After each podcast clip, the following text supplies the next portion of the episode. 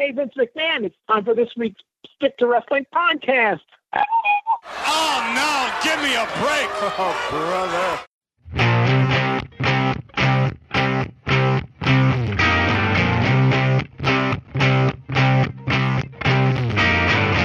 All in all, you're just another brick in the wall if you don't listen to the Stick to Wrestling podcast. I want to thank Pink Floyd for writing that song about their favorite podcast, Stick to Wrestling, where if you give us 60 minutes, perhaps indeed, we'll give you a raw bone and a wicked good podcast. Before we get rolling, I want to invite you all to join our Facebook group. It is a very cool group with a lot of cool conversation about wrestling and whatever else.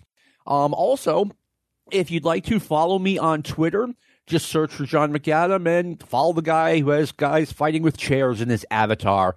I usually retweet cool stuff with my comments. That's pretty much it. And now, getting rolling with the show, I want to bring on our popular guest. He has produced more wrestling podcasts than Elvis and the Beatles combined, Mr. Lou Kippelman. Lou, thank you for joining me. Well, thank you very much. I'm uh, and I'm crawling up on the the Eagles and uh, Pink Floyd. All right, you're you're getting up there with the with the '70s group. If you haven't joined the Facebook group yet, you want to because we every couple of months have a show where we take questions from the people on the Facebook page. I actually try to do it every show, but I don't get around to doing it every show. Uh, the first question, Lou, I would like you to throw out there, since you are the guest. Well, thank you, John. I'm going to go with this one from uh, uh, listener Michael C. Hulse. Michael asks, What would have happened if Magnum TA took Andre the Giant's advice and went to the World Wrestling Federation instead of Mid South? Andre was reportedly hyping him big to Vince Sr. Now, I wonder where Andre really got a, a close look at Magnum TA, because by the time Magnum had reached his, you know, level of stardom in Mid South, Andre was strictly WWF property. Right. Well, I think they, I think the two got acquainted uh, when Terry Allen was in Florida. Okay. And so, you know, Andre would come in. He'd be, I don't know how often he teamed with Dusty around that time, 82, Mm-hmm. 83. But the legend goes he took a look at Terry Allen and said, Man, you look like Tom Selleck. You should call yourself Magnum TA. So he's supposedly the one who uh, who coined that. Andre, I did not know that. Yeah. Yeah. did look like Tom Selleck. So what do you what do you think of that, Lou? Well, I mean, by that point, would have been middle of 82 or so. On Earth One, Magnum TA went to Mid South, what do I want to say, like end of 82, beginning 83. Or maybe a little later in 1983. I believe so. Yes.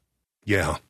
And I mean, at that point, in 1982, though nobody, uh, not many people knew it, Vincent Kennedy McMahon signed the, uh, the deal to purchase the World Wrestling Federation Capitol Sports from his father and from the, the other stakeholders like Phil Zacko and Gorilla Monsoon.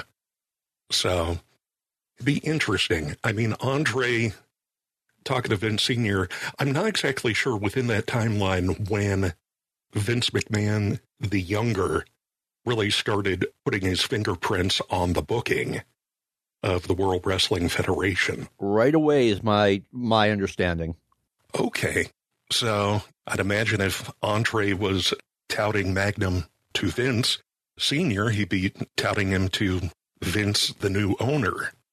And I know that Magnum TA, uh, at least one of his matches, was aired on All American Wrestling in its early days in 83.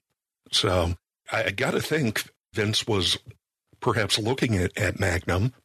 Had Magnum jumped to New York, knowing Vince Younger's predilection for, you know, big guys and monster guys, TA certainly, I think, was physically built enough to kind of pass that bar. He could always get a little uh, pharmacological help as well, a little more, I guess I should say. Ah, yeah, good point. You know, whether Vince would have put the rocket on him and taken him up to upper mid card to uh, main event status eventually. I'm not sure if, you know, Magnum had the requisite fire, had great moves in the ring. By that point, it would be a couple of years before he really started cooking with Tully Blanchard and other opponents in uh, the Carolinas. So I don't know if Magnum, well, having had the collegiate wrestling experience, perhaps he could have, you know, been in the Intercontinental title picture through like 83, 84.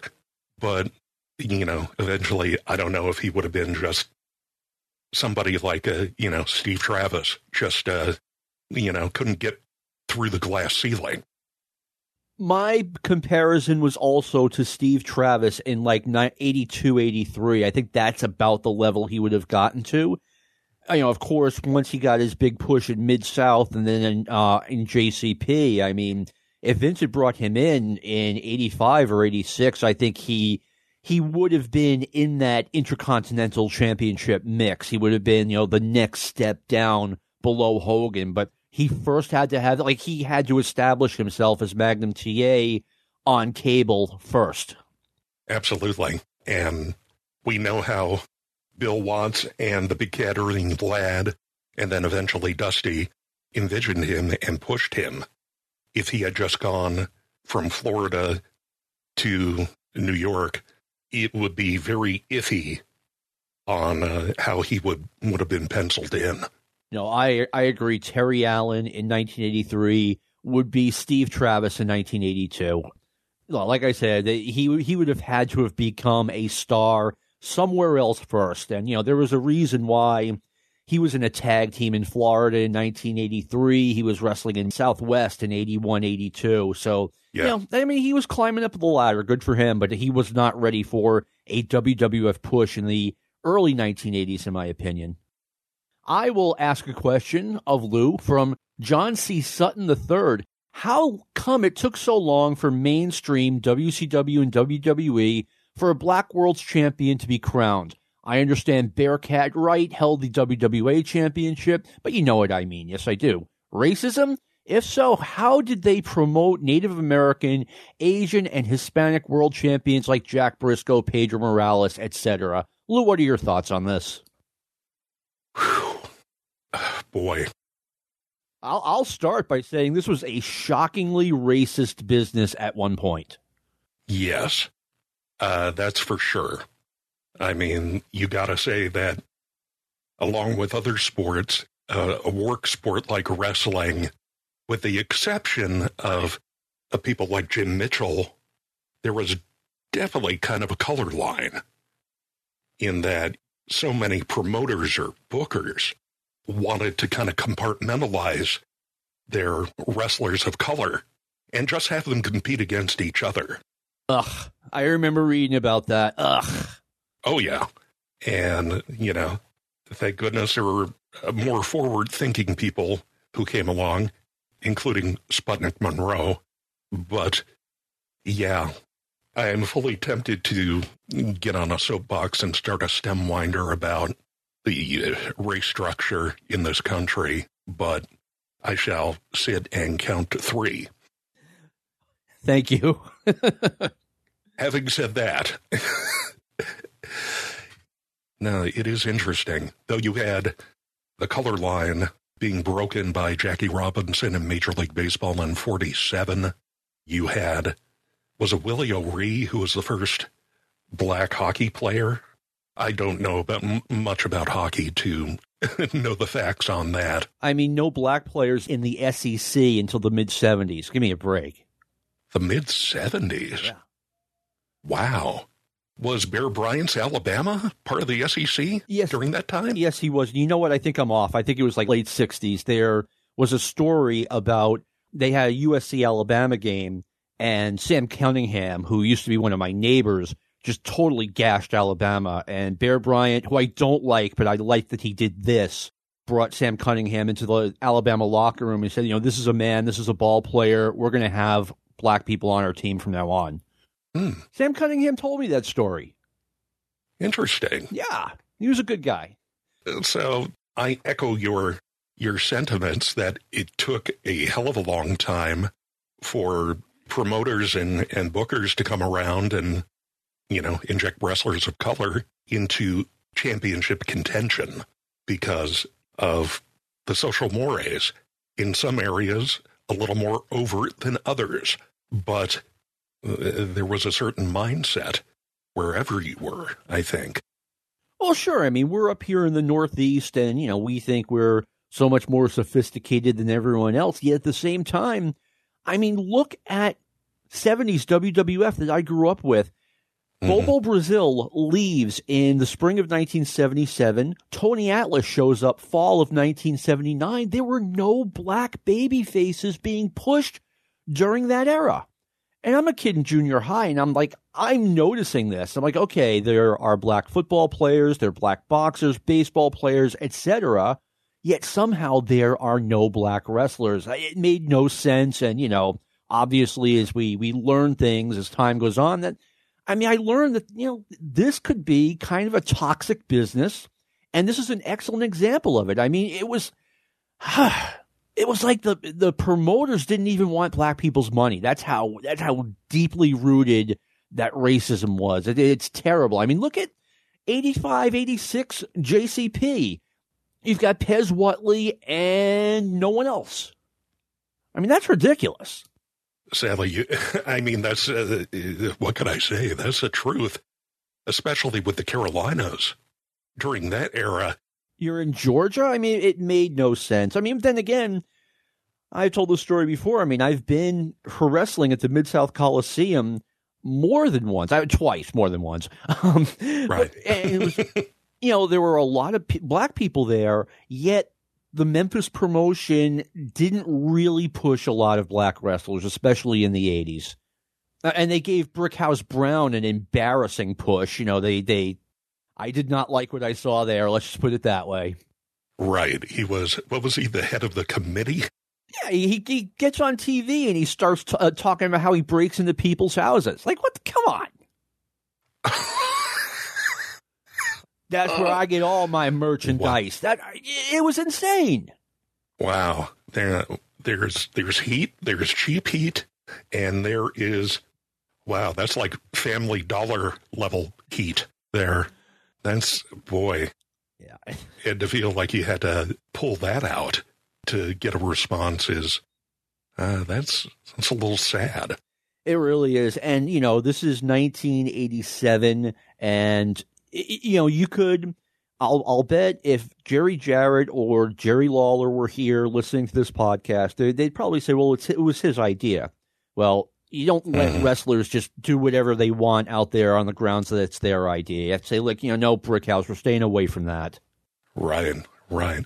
It still blows my mind that you mentioned between seventy-seven and seventy-nine there weren't any black baby faces, considering it's the Northeast over the previous like couple of decades at least, Vincent James McMahon found a way to to book wrestlers that would appeal to the various ethnic groups who became fans of wrestling. And yet by that time it's just that's a that's definitely a blind spot to me. It was SD Jones was here, but he was not getting pushed. I mean, if there's one thing I can say about the wrestling business that is better today, it, it's not like that. AEW is not like that. WWE is not like that. I know they, I think in 2005, they did a really dumb angle with Triple H and Booker T, but it seems like they've completely gotten away from that. So that's one good thing I can say about modern wrestling versus the stuff I grew up on. Right. You know, I'm looking at how John couched the question, John Sutton, about, you know, WCW and WWE. Because, you know, if you go back, you'll see that, yeah, Bobo had shots at the NWA title and the WWA title in LA and, well, probably in Indianapolis as well. And you had guys like Rocky Johnson who wrestled Harley Race for the NWA title at the Mid South Coliseum like a couple of months running. So it's interesting. Yeah. I just thought I'd note that. well, Mr. Sutton, believe it or not, it was probably worse than you realize. But like I said, things at least have gotten a lot better in wrestling. Uh, let's let's pick a happier question. Your turn. Let's see. Uh, from Stan Guzik, another what if. What happens to Mid Atlantic and Georgia if Dusty goes to Georgia to book it before it's sold to Crockett? And because of his booking the territory, is never sold. Now, this would have to involve Dusty coming in, being full time in Georgia, and Ole Mm-hmm. kind of, okay, Dusty, you're the booker, and I'll take care of the business. And I think this could really have potential, especially if you do it before Black Saturday. And I think Dusty was still in Florida on Black Saturday, but I'm not sure. It was right around the same time he left the, uh, Florida for the Carolinas. If they had done this in 1982, like late 1982, when Ole took over for uh, oh, what's the guy's name? Are you th- thinking of Jim Barnett? Jim Barnett. Thank you. I don't know why I couldn't come up with his name. Ole might have not completely gone under. WCW or Georgia Championship Wrestling sunk like a stone in 1983 and that never really recovered. And I think if they had brought Dusty in at that time and used their cable advantage properly, I mean, it might have been a completely different ball game. So, I mean, good question from Stan. What do you think? Yeah. So let me throw another little additional wrinkle in there. Okay. Let's say it was around late 82 and Ole ends up being unsuccessful in his power play. So perhaps Ole is relegated or outright exiled from Georgia Championship Wrestling. Jim Barnett is still in control. Barnett goes with Dusty as the booker. And let's say this is like, yeah, 82. By this time, GCW was regularly running in Ohio, uh, West Virginia, Michigan. and surrounding areas and doing quite well. So you've got like the beginnings, kind of the foundation for a larger regional or multi regional promotion. And knowing Jim Barnett's wealth of knowledge and connections in terms of television production and in terms of arena management, stuff like that, you got to wonder combine that with Dusty's booking acumen. Could we have seen Georgia kind of preempt a uh, World Wrestling Federation expansion, you know, by about a year? I think that if I think the WWF, if they saw that Ole was what's the word I'm looking for, aggressively expanding, or Barnett, excuse me, aggressively expanding, they would have gotten on it a lot sooner. I think like it would have been a Georgia Championship Wrestling versus WWF uh, Wrestling War with everyone else just you know getting crushed in the middle. Mm-hmm. So it is interesting if, well, I mean, by that time, you know, that might have hastened the the sale of of Capitol to uh, the younger McMahon. So Uh, very possible. And, you know, I mean, I, I've always said that, you know, Vince was going to expand nationally no matter what, but only threw the first punch when he started promoting in Pennsylvania. I mean, you know, that way beat out Vince McMahon. Like I said, uh, it's only through the first punch. What can I say? I've mentioned that probably too many times, but it's true. Mark Beaudry asks me, do you still have your wrestling magazine collection? And what was your favorite section? For example, what's happening with Bill Apter that you looked forward to seeing? Lou, did you get wrestling magazines back in the 80s when you first became a fan? I never subscribed to any of them. I would get them on occasion. So just sort of infrequently, if I was, you know, getting a Slurpee at 7 Eleven and playing, I don't know, Street Fighter, if I had any uh, spare change, yeah, I'd grab a magazine or two. I think I mainly stuck with the the Stanley Weston publications. And so within those magazines, I could tell you the uh, on staff heel columnists certainly uh, uh, give me a chuckle or two. I forget who it was who. Dan Shocket. Oh, Shocket, yeah, yeah. And then Eddie Ellner took over for him. Eddie Ellner, yes. I remember that. I think it was Eddie Ellner who branded uh, Barry Windham a uh, pandering twit and held steadfast to that opinion even after he joined the Horsemen. Wow. Where you had other guys like uh, somebody named their persona Stately Wayne Manor, which is like, holy kayfabe, Batman. I don't know.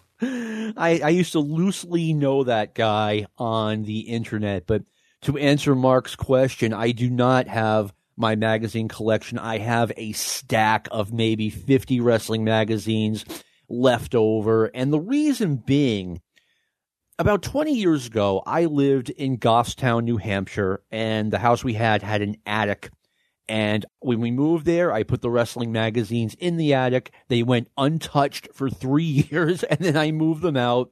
And that's kind of when the light went on. It's like, look, you know, you're just lugging these things from place to place. You don't use them anymore. And before I moved here, I threw most of them out. And you have to mm-hmm. understand how many magazines I had. Picture a big storage crate. I had like six or seven of them filled with wrestling magazines and maybe 50 or 60 like old baseball magazines that was being a pack rat, not throwing out.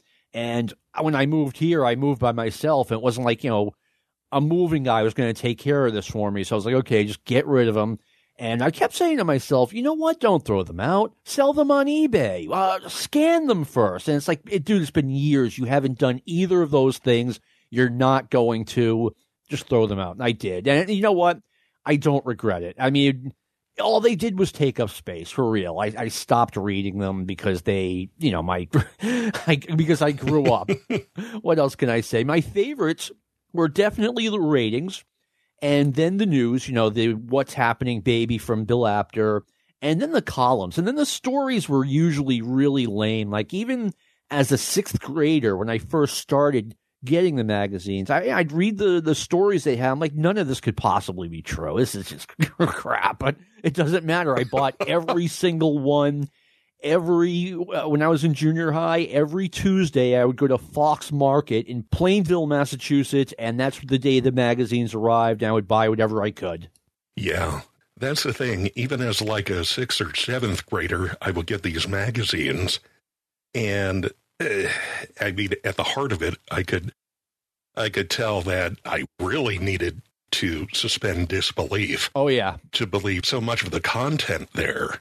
I know that there are people who are out there still, you know, trading magazines as collectibles and you know holding on to this stuff. And you know, I'm I'm with you there. There's just those those went out with the trash. Yeah, once you once I started getting the Observer, I mean, really, the the the Apter mags were obsolete. I mean, I love them; they're part of my childhood. Thank you, Bill Apter. Thank you, Stanley Weston.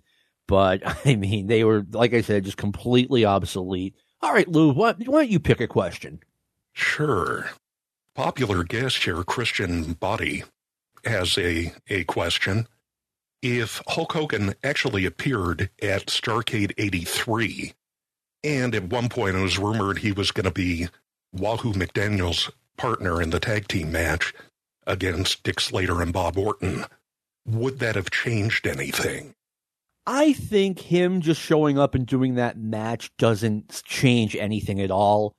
Yeah, I, I can't see it. I mean, maybe it gives Crockett the chance to talk to Hulk Hogan, but I, you know what? I really think that if Hogan had not gotten the WWF offer, which, you know, he was getting one, but let's say he, he just didn't, he would have stayed doing what he was doing. He was making a lot of money in the AWA, going back and forth uh, between that and New Japan. So I, I don't think it would have made a difference. How about you, Lou? Yeah. At that point in late 83, Hogan, besides New Japan, it was the AWA. And then for the past few years, starting with his first run with Andre, he would appear as a special attraction at certain big shows, be it at Shea Stadium or the Superdome in New Orleans, or places like that. And I guess that would have applied to Hogan showing up to uh, back up Wahoo, who, you know, Wahoo was in the AWA in 81 And did he spend time there in 83? He was there in 83, yes. Yeah, and he came back to Crockett around mid year. Thinking about the matchup itself as the way it turned out, where it was Wahoo and I want to say it was a Mark Youngblood that he ended up teaming with. I believe it was. Yeah, and Slater and Orton, the way it broke down was that Slater and Orton did a number on, you know, Wahoo's arm and shoulder. Then getting away with it when Wahoo's backup was Mark Youngblood, you know, still kind of a green guy at the time. That makes sense. If the world beating guy who appeared in Rocky 3 as Thunderlips was the partner in that match, it was Slater and Orton. I don't know if at that point they would have put Hogan over or given him a shine if Hogan was just making that one appearance at Starcade 83. I mean, the way it turned out, that that injury, Slater and Orton were able to continue their kind of top heel run and into 84 you had Slater trying to get every singles belt in mid-Atlantic. So if it did change anything, it would have been, I don't know, Hogan just uh, uh, there for a point in time. Yeah, I think that Slater and Orton would have understood that, look, you know, this guy's a special attraction. He's a movie star, for heaven's sake. I mean, one of them, and it would have been Orton, would have had to take the leg drop and the one, two, three, and then maybe get some revenge after the match. All right. Nick Bizant, I hope I'm pronouncing that correctly, asks, has Dave Meltzer's influence had any negative effects on the business? What is your opinion, Lou? Well, yeah, that is a can of worms. Then let's uh, let's grab the opener there. If he had any negative effects on the business, well, it's interesting because Dave started publishing the Observer at least a good seven to ten years before uh, the internet became available to the general public, and that's kind of when the great information expansion and the uh, the real kneecapping of kayfabe was taking place, and where you had more intrigue and suspense behind the scenes for uh, regular consumers of uh, pro wrestling than ever before. So, did his influence have negative effects on the business? I think perhaps when you get to the years of the Monday Night Wars and you have Hollywood Hogan talking shit about the dirt sheets. That was ridiculous. What a child. I know. And then you have, you know, Vince Russo, enough said. Did his influence directly have negative effects on the business? I'm going to say close to no. Yeah. I mean, I, I cannot think of any way that it really had a major negative effect on the business. If, if anything, it fed the mania. Like, you know, now right. you know more. And, you know, I mean, I would have never gone really on the road beyond New York to see any wrestling shows or the Meadowlands in New Jersey had I never gotten the Observer. I mean, the one thing, there's a couple of minor negatives. Once I was at one of Dennis Coralluzzo's shows in New Jersey, and someone started yelling, like these two guys were at ringside shouting the real names of one of the wrestlers, right? And Mhm. this was kind of funny. I walked up to him. I'm like, "How you guys doing? I'm John McAdam." And they knew who I was and they knew what I was there for. Like, knock, knock it off, you two. And but I I was nice about it, but you know, the light immediately went on. Don't do that. Well, that that takes me back to a, a shameful time in my past fandom. I caught the uh, Crockett, one of their shows in San Francisco at the Bill Graham Civic Auditorium. The main event, Tully Blanchard against Dusty Rhodes in a cage. And, I mean, it was a wet fart of a match. Went seven minutes, and then, you know, let's get on private jet and head back to Vegas but people were chanting Dusty, Dusty, and me being a smartass going Virgil, Virgil. And thank God, you know, not many people paid attention to that. but I quickly got over that. you good good on you. The other one is that sometimes there are this created fans who just were not as smart as they thought they were. Like I, I remember one guy walks up to Tully Blanchard And he's like, "Hey Tully, who are you working with tonight?" And Tully's like, "Uh, I'm wrestling Ron Garvin." so you know, Oh, I mean, boy. you you don't just get to walk up to you know Ronnie Garvin or Ric Flair or eh, whoever and just start talking shop with them. You got to know what you're doing, and if I may Yeah. praise myself, I was I was always pretty good at that. Yeah, yeah. Going back, to, I think, to one of your earlier thoughts there is that, yeah, Dave Meltzer started it, uh, the Observer, and eventually what it became was a a trade publication, Yes, so that you know the people in the business could have a, a broader knowledge base about what was going on. And I think secondarily to that, it certainly, I think, perhaps sparked the imagination or the engaged the interest of the fans in these whatever territories they were in or they could only view. And then to think, oh, okay. So it's like, you know, you didn't have to put an ad in a, you know, Pro Wrestling Illustrated and try to do a program swap with somebody to know what was going on exactly. you could just lay down the, you know, however much money to get that very tightly spaced wall to wall text on the mimeographed uh, paper. And boy, you would know it all. or at least you thought you did. I mean, Exactly. I mean, you know, there are some people who you can give them every issue of the Observer, the Torch, you name it, and the light's still not going to go on as far as like getting the business. But whatever. All right, Lou, your Mhm. turn for a question, my friend. Let's see. Clarence Grigsby has a very specific question that I think you can feel, John. He asks, What do you know about the origin of the Knoxville wrestling tapes you used to sell? Did it come from a fan who had a VCR way back then? Or perhaps a wrestler or a TV station employee? Always been curious. My family comes from Hazard, Kentucky, and I promise you there wouldn't have been more than two or three VCRs in the entire county in 1980. Yeah, not much population around that, that area that Southeastern was promoting, especially back in 1979 or 1980. And sorry, Clarence, I'm going to disappoint you. I have no idea where it came from, but I know it was one of the first tapes that I ever traded for.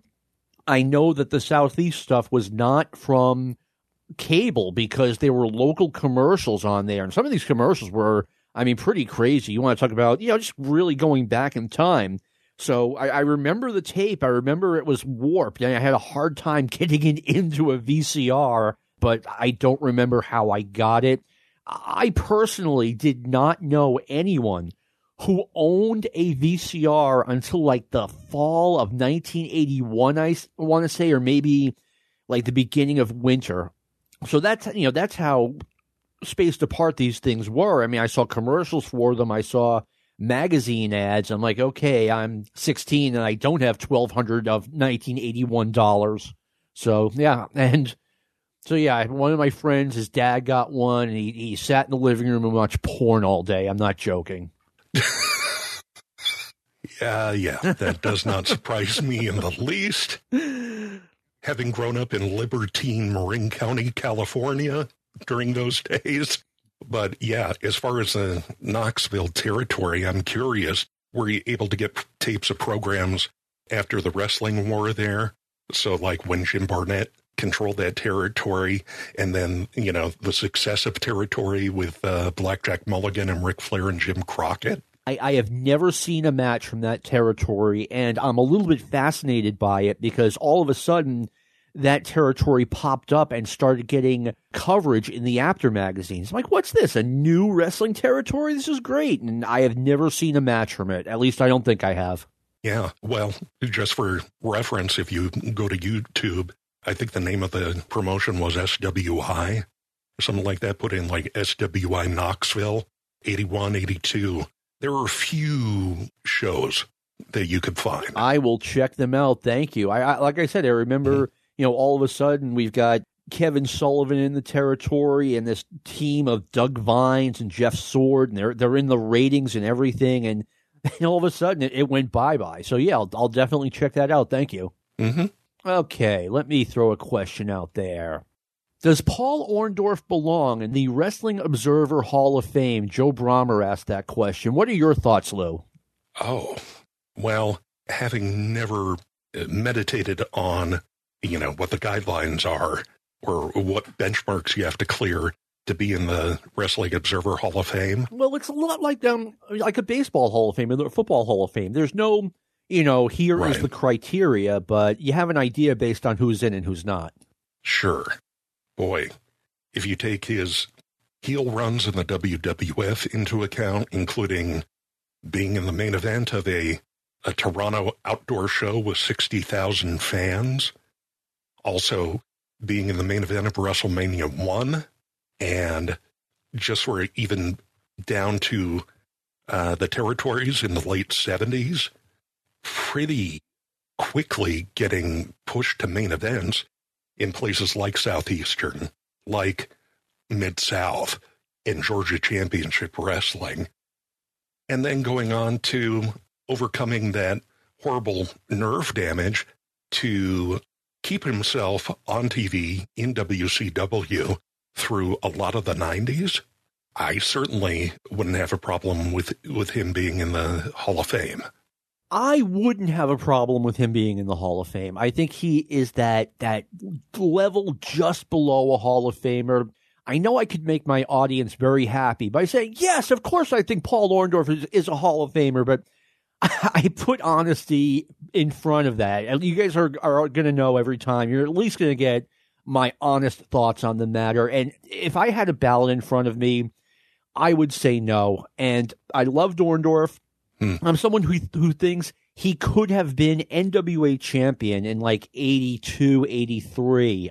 I mean, I saw him in Georgia when he debuted in 1982, and I'm like, I know this guy. I saw him in Mid South Wrestling. He's awesome. And he just had that look of a champion, and he got a, a big push, and everything worked out for him. And this is after he had had a, a long run with the North American title in, in Mid South. But to me, he falls just short. And I, I I mean, again, honestly, that arm injury, the nerve damage that he had, I really believe is the difference between him getting in and not getting in. He just missed a lot of prime years with that, and it's kind of sad. Yeah, I'm, I, I have no quarrel with that opinion.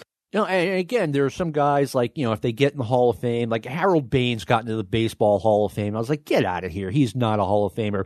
If Paul Orndorff were to ever get in the Observer Hall of Fame, that would not be my reaction. I would be like, okay, good for him. He's, you know, he certainly could go either way, in my opinion.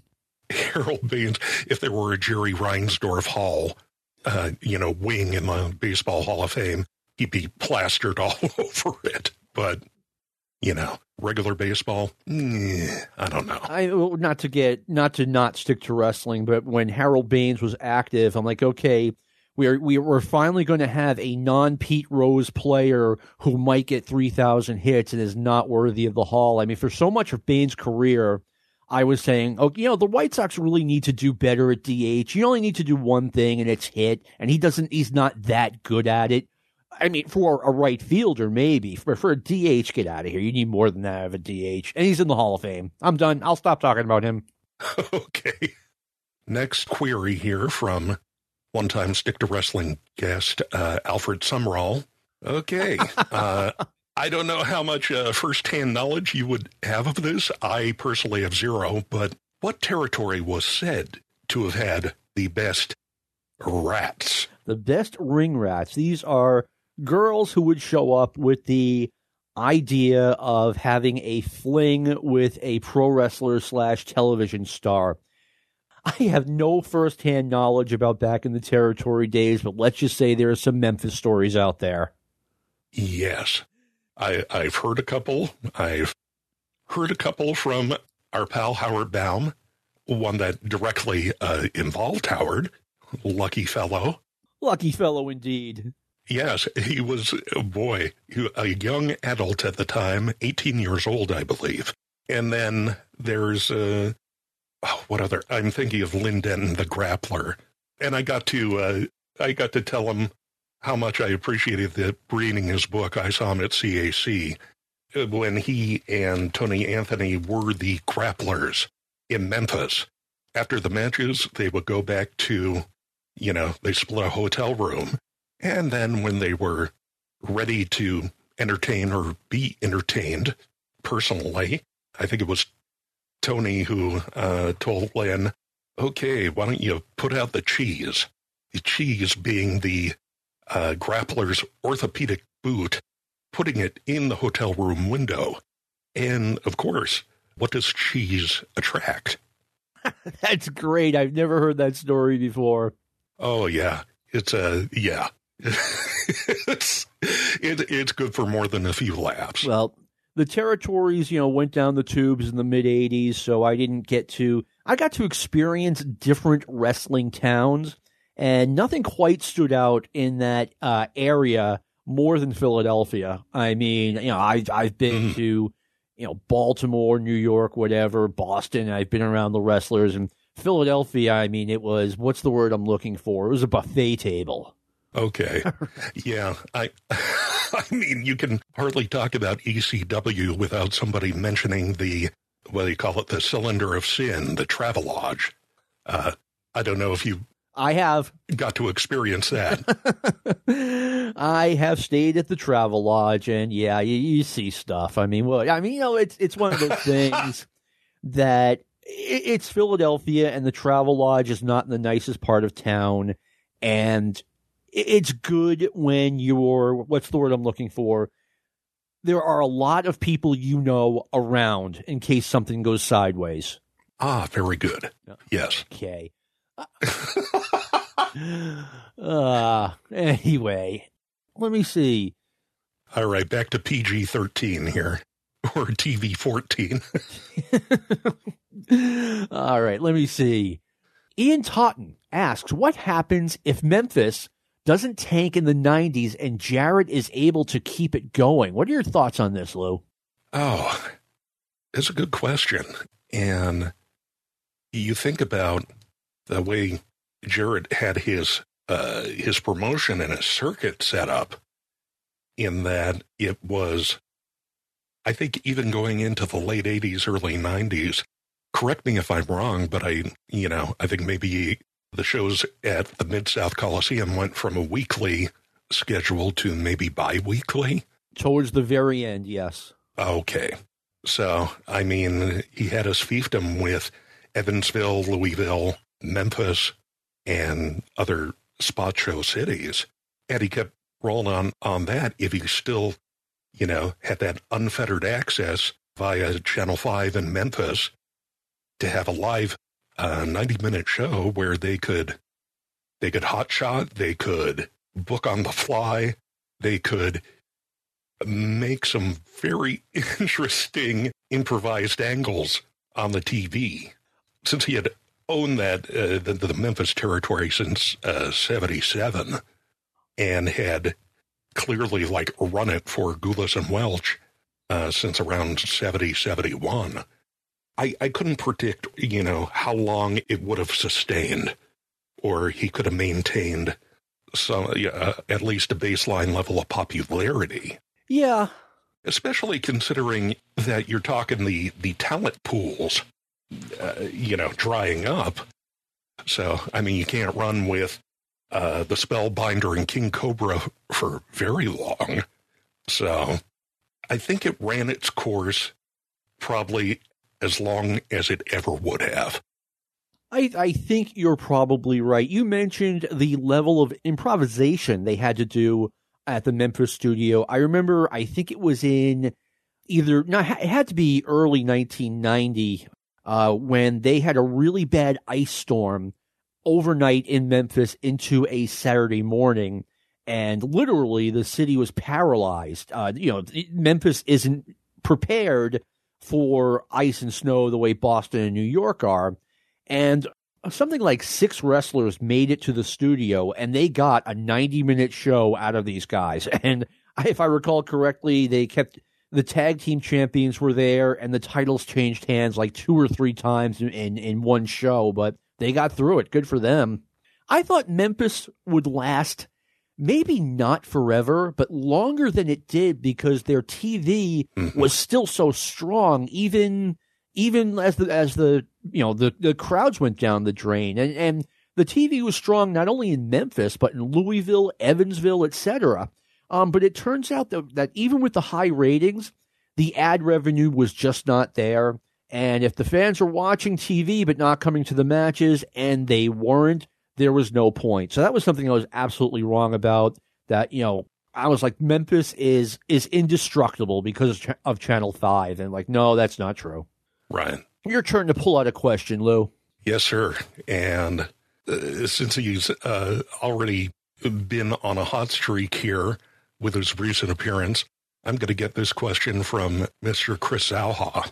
Who's your favorite celebrity to participate in professional wrestling and actually, all caps, wrestle? So, unfortunately, you can't pick Herb from WrestleMania 2. No one under a certain age is going to get what Herb was. I don't even think I got it in 1984, but Yeah, Lord Al Hayes summed him up perfectly. Elusive Burger Man, Herb. That's right. Elusive Burger Man. If Chris hadn't put in Wrestle, I would have voted for Elvira. I thought she was fun at WrestleMania 2. I thought she did a good job. She didn't look down on it, nor did she take it all too seriously. I thought she was great. But for the actual wrestler, I mean, it's Mr. T by a long shot. I mean, he he was a a household name. Everyone knew who Mr. T was in 1985, and he's getting in the ring and he's fighting Paul Orndorff and Roddy Piper. And guess what? The the fans thought they bought him as a guy who could go in the ring and actually compete with Orndorff and Piper, and that's that's all that counts. Doesn't matter whether or not it, it's true. It's the perception that matters here. And yeah, I thought the whole thing was great, and it really took wrestling up to a new level. Even though I wasn't a a huge fan of the WWF, I mean that was quite a coup. Yeah, though, oh boy, the bloom came off that rose the next year with a boxing match between T and Piper. Ah, yes, it did. That was horrible. And I, I could see what was going on. I mean, like neither one of these guys bothered to get in shape to actually box. It was sad. And by 87, Mr. T was yesterday's news. Oh, for sure. So, celebrity encompasses a wide variety of professions here. And the first first one I thought of, uh, the first celebrity, quote unquote, or celebrity athlete or notorious figure, I, I was thinking of Lawrence Taylor against Bam Bam Bigelow at WrestleMania. And for somebody who had a sports background, but uh, no background in wrestling that at least I knew of, I think they put together a, a pretty good, pretty engaging match at that particular WrestleMania. That was a good match. Yeah, yeah. If you're talking celebrities, actors, like from kind of the modern day, Stephen Amell, who played Oliver Queen on Arrow and now has the uh, the Starz wrestling themed dramedy show called uh, Heels. He certainly uh, entertained in his time in the ring as the foil of Cody Rhodes or Stardust, as he was called at the time. So uh, those two kind of off the top of my head, I think were fairly notable. If you have never seen Lawrence Taylor play football, audience, go to YouTube and put in Lawrence Taylor highlights. This guy was an absolute terror on the field, and he was a huge name in New York. He retires and he does the wrestling angle. The one thing I, I didn't like about it is, you know, ESPN would corner him and say, Hey, Lawrence, is this match going to be fixed or what's going on? And Lawrence Taylor kind of danced around the answer. If I'm Vince McMahon, I tell Lawrence Taylor, you know, I don't care if Bam Bam Bigelow thinks it's fixed or not. I'm going to make mush out of his face. I'm, I'm maybe, you know, maybe pro wrestling is real, not real, but I'm going to go in there and I'm going to fight this guy. And instead, you know, oh, you know, it's entertainment. And this is back before the internet was widely available. And you could have gotten away with this.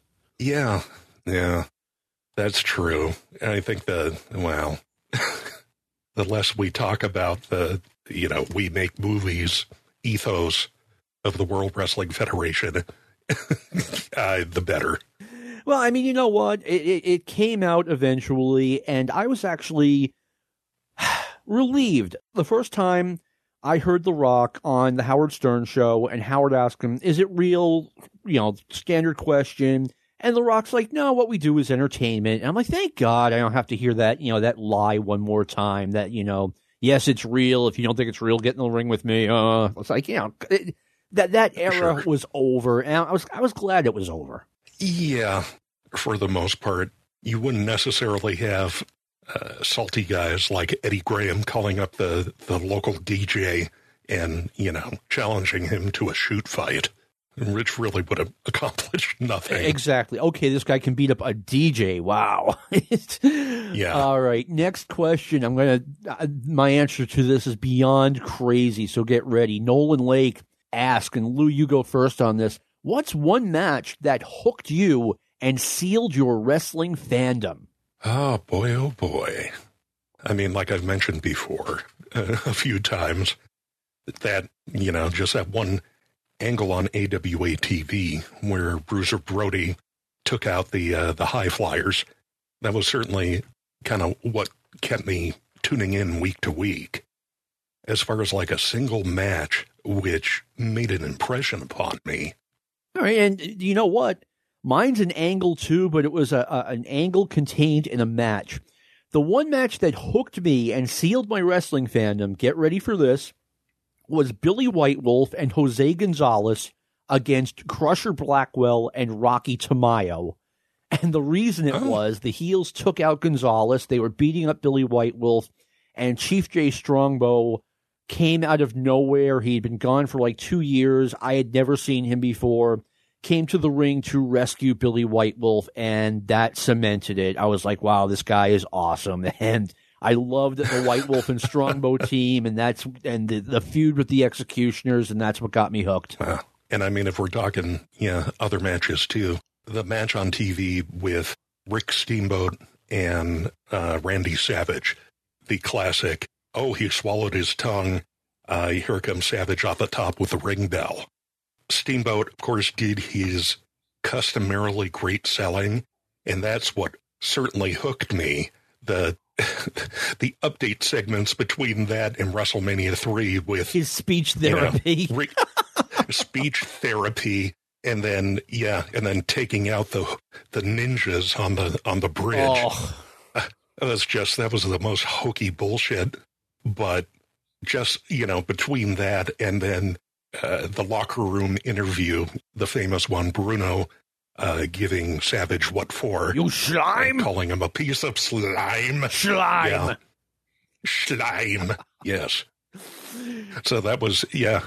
I mean that was certainly you know between that and the the whole run up to Andre Hogan. That's why I definitely had to catch WrestleMania three on closed circuit. Okay. I was lucky enough to get it on pay per view. But anyway, okay, your your turn for a question, sir. All right, we'll go back to a stick to wrestling guest Hall of Famer. Pretty soon he might be part of like the SNL style uh, five time host get a smoking jacket club. Brad Brightsman. He asks, "What is the worst you've seen somebody bleed live in person?" Not even close. It was Chris Jericho in 1994. Oh, At, was it 94 or 95? It was 95 at the Night of Legends in Knoxville. Um, it is, I believe, it is available on Peacock. It was way worse in person than it was on TV. I mean, I was yelling at Brian Hildebrand, who I know. I'm like, Brian, you got to stop this match. It was, you know, it was like nothing I'd ever seen before. oh, yeah, that's hard to top. Chris just about cut his head off. And this was before like the real hardcore wrestling took over. Yeah. So it was, you know, it was double shocking. I'm not sure if uh Chris Jericho said, you know, he broke his his dominant arm before the match and you know, I'm thinking, That's okay. right. He was he was trying to do a shooting star press. I heard. Yep, and he legit broke his arm. And Jim Cornette was like, you know, Chris is like, uh, hey, Jim, it was the morning of the show. Can I try some maneuvers in the ring? And Jim's like, sure, just don't hurt yourself. Wah, wah. And Yeah. so, you know, I was wondering for a long time, okay, because Chris was using his left non dominant hand to cut himself, you know, was that the problem? And I found out that no, they had planned on basically him taking a plasma bath to get sympathy against the heavenly bodies. Wow. How about you? Oh, man, that's a that's a doozy. You know, in an ideal world, I would have said I was, you know, third row ringside with uh, Muto against Hase in Japan. But regrettably, probably the closest I was to ringside during a, a show where, you know, somebody juiced, it would have been Crockett Promotions in Oakland. And the match was uh, Steve Williams, Dr. Death, against Mike Rotundo.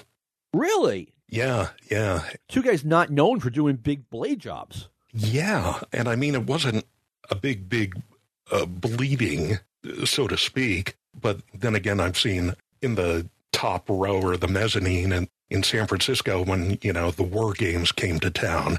So you could see people bleeding, but it was Dusty. You know, Dusty could sneeze and he'd hit a gusher. But yeah, being close to that, it was um, Dr. Death got thrown out of the ring by Rotundo. Rick Steiner was at ringside and clocked Steve Williams with a chair. And he came back up and was bleeding. Okay. Yeah, like I said, for me, like uh, nothing on TV. The worst I ever saw was Brett Sawyer in Portland. Uh, I mean, the, the blood was running down his legs from his forehead. It was disgusting, but I was not there live. All right, another question from Kevin Dignam. What was your favorite match ever at a house show? How about you, Lou? Well, a house show. So I guess that that would disqualify when I saw uh, when I was at the Cow Palace for when New Japan was there for G1 in San Francisco. I mean, I went to an NXT house show in San Jose. Uh, main event was a tag match. Uh, Shinsuke Nakamura and Tye Dillinger, uh, who you know now as Shawn Spears, tagging against Robert Roode and Samoa Joe. He was obviously in the confines of uh, a sports entertainment match, but they still brought it. If you're talking like a really good pro wrestling match, it would have been uh, the weekend of WrestleMania when they were in Santa Clara a few years ago. Nearby in Redwood City, California, Ring of Honor had a show. The main event was Jay Briscoe defending the ROH title against Samoa Joe. And they just brought it, brought it, went full force. Uh, Samoa Joe proved that he could still bring it. And that was before he uh, latched on to NXT. Another match on that show, just for sentimental reasons, I really enjoyed was Jushin Liger against Jay Lethal for the ROH TV title. Oh, nice. Yeah, it's not often you find uh, you'd be able to see Liger on these shows. My favorite match that I got to see live, uh, the match itself is kind of a legend or a, a, a myth in its own way because I was there, Dave Meltzer was there, Jeff Bowdren was there, Randy Smith was there. I mean, people who were, you know, had their hands in the newsletters. It was um, the night before the Great American Bash 1989. They had a, a show in Philadelphia with Lex Luger against Ricky Steamboat. That was a five star classic. I mean, Luger was definitely holding up his end, and it's Steamboat, and Steamboat is trying hard. So I got to see that match, and it's been talked about now for 32 years, and I'm convinced no video exists of it. And yeah, I felt really lucky to be there. Sounds, uh, well, anything with Steamboat. 95% of the time it was a doozy. Oh, yeah. I mean, like, I saw an incredible match at the Boston Garden between Bob Backlund and Ivan Koloff, and I'm uh, in, in 1983, and I'm still the only one who ever talks about it. So you know, you, have to take my word that it was a it was a miracle match. But like this time, you don't have to take my word. I I have witnesses that this was an incredible match, so th- that's why it's my favorite. Question to you, Lou. Oh, I'm sorry. What question would you like to discuss? Oh, sure thing. From Pete Pingle. Who is one wrestler that you never got to see live that you wish you would have? Or you could have? Uh, let me, you know, I, I am very lucky. I got to see almost all of the major stars from the 1980s live at one point. And I'm trying, you know who would be? I, I did not get to see Mr. Wrestling 2. And I would have liked that. And if, if you think, you know, oh my God, you know, he wasn't that big a deal, like I got to see everybody. And I'm, I'm very blessed for that. You know, I got to see Hulk Hogan, Harley Race, Ric Flair, Nick Bockwinkel, Terry Funk, Dory Funk Jr., etc. Randy Savage, Andre the Giant. I, I, got to see these guys. So, like, I, I feel very lucky. But the one guy I missed who was on magazine covers, etc., was, was Mr. Wrestling 2. Never got to see him live. That's interesting that, uh, you know, Wrestling 2 in that small period of time after Black Saturday when uh, he was part of the World Wrestling Federation, that they never put him in in uh, at the Garden or anywhere else up uh, there. He went to Madison Square Garden, but he never made it up to Boston. Or I mean, yeah, I mean the the Boston Garden. One who came to mind, but he is disqualified for me, would be Ray Stevens because I did get to see Ray Stevens at an AWA card at the Cow Palace in, I'll say 87, 87 or 88. He was in a six man match with Greg Gagne and Wahoo McDaniel against the original Midnight Express and Dick Slater. And of course, at that point, Ray Stevens was, he and Wahoo were booking the AWA, and he, you know, had very little left in the tank. But I want to say it may have been his last match at the Cow Palace. Wow. Which, of course, you would know as the house that Stevens built. And he he got the pinfall. He got a small package on, I don't know, I think it was either Dennis Condrey or Randy Rose. And of course, everybody ate it up. Weren't a lot of people there in attendance, but they lost their minds. So, with that, one wrestler you never got to see live, I'll give you two. One, obviously, given my fandom, would be Bruiser Brody. Just to see his mayhem in the flesh would have been awesome. Number two, Pat Patterson in the Cow Palace in his prime in the late 60s or th- through the 70s.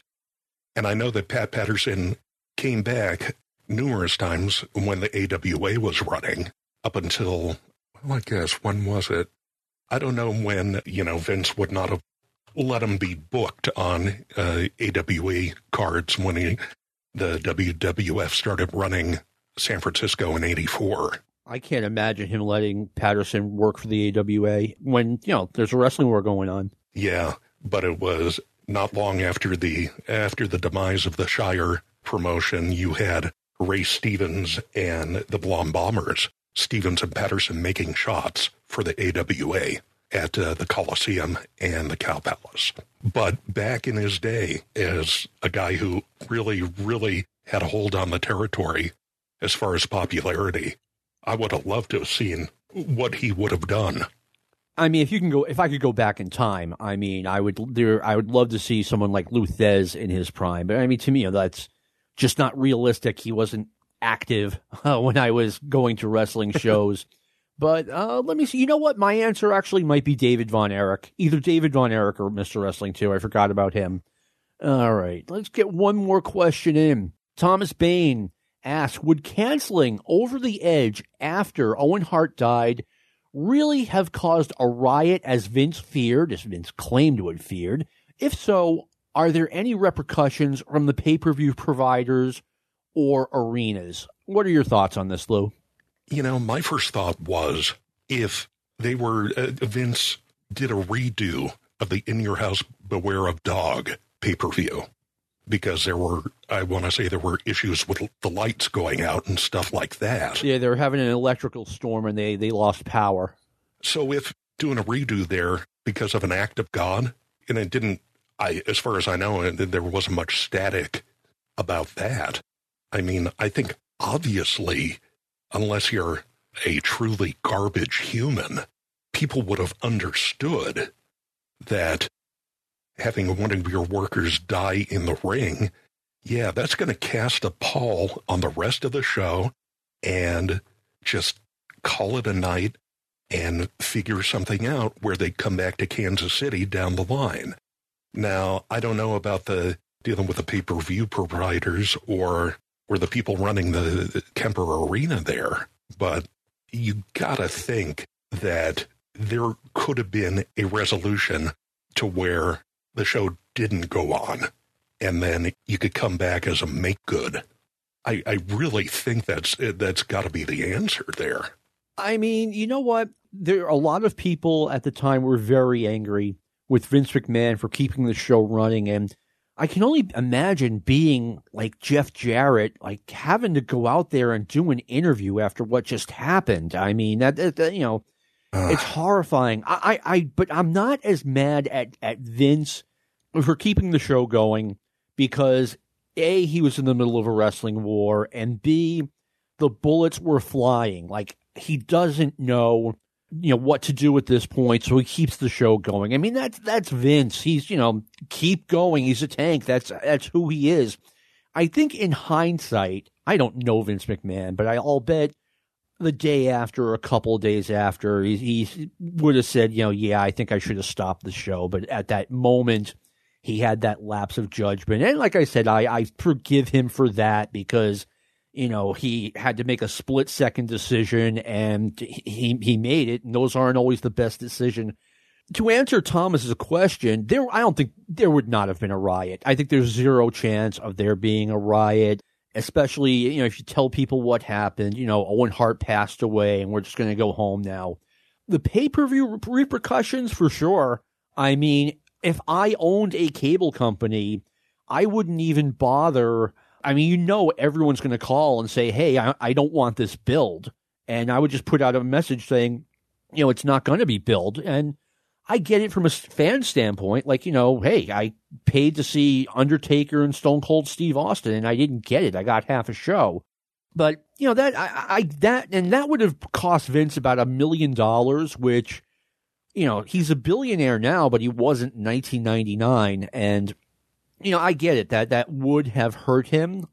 But like, I mean, he absolutely should have stopped the show, but I, I understand why he didn't.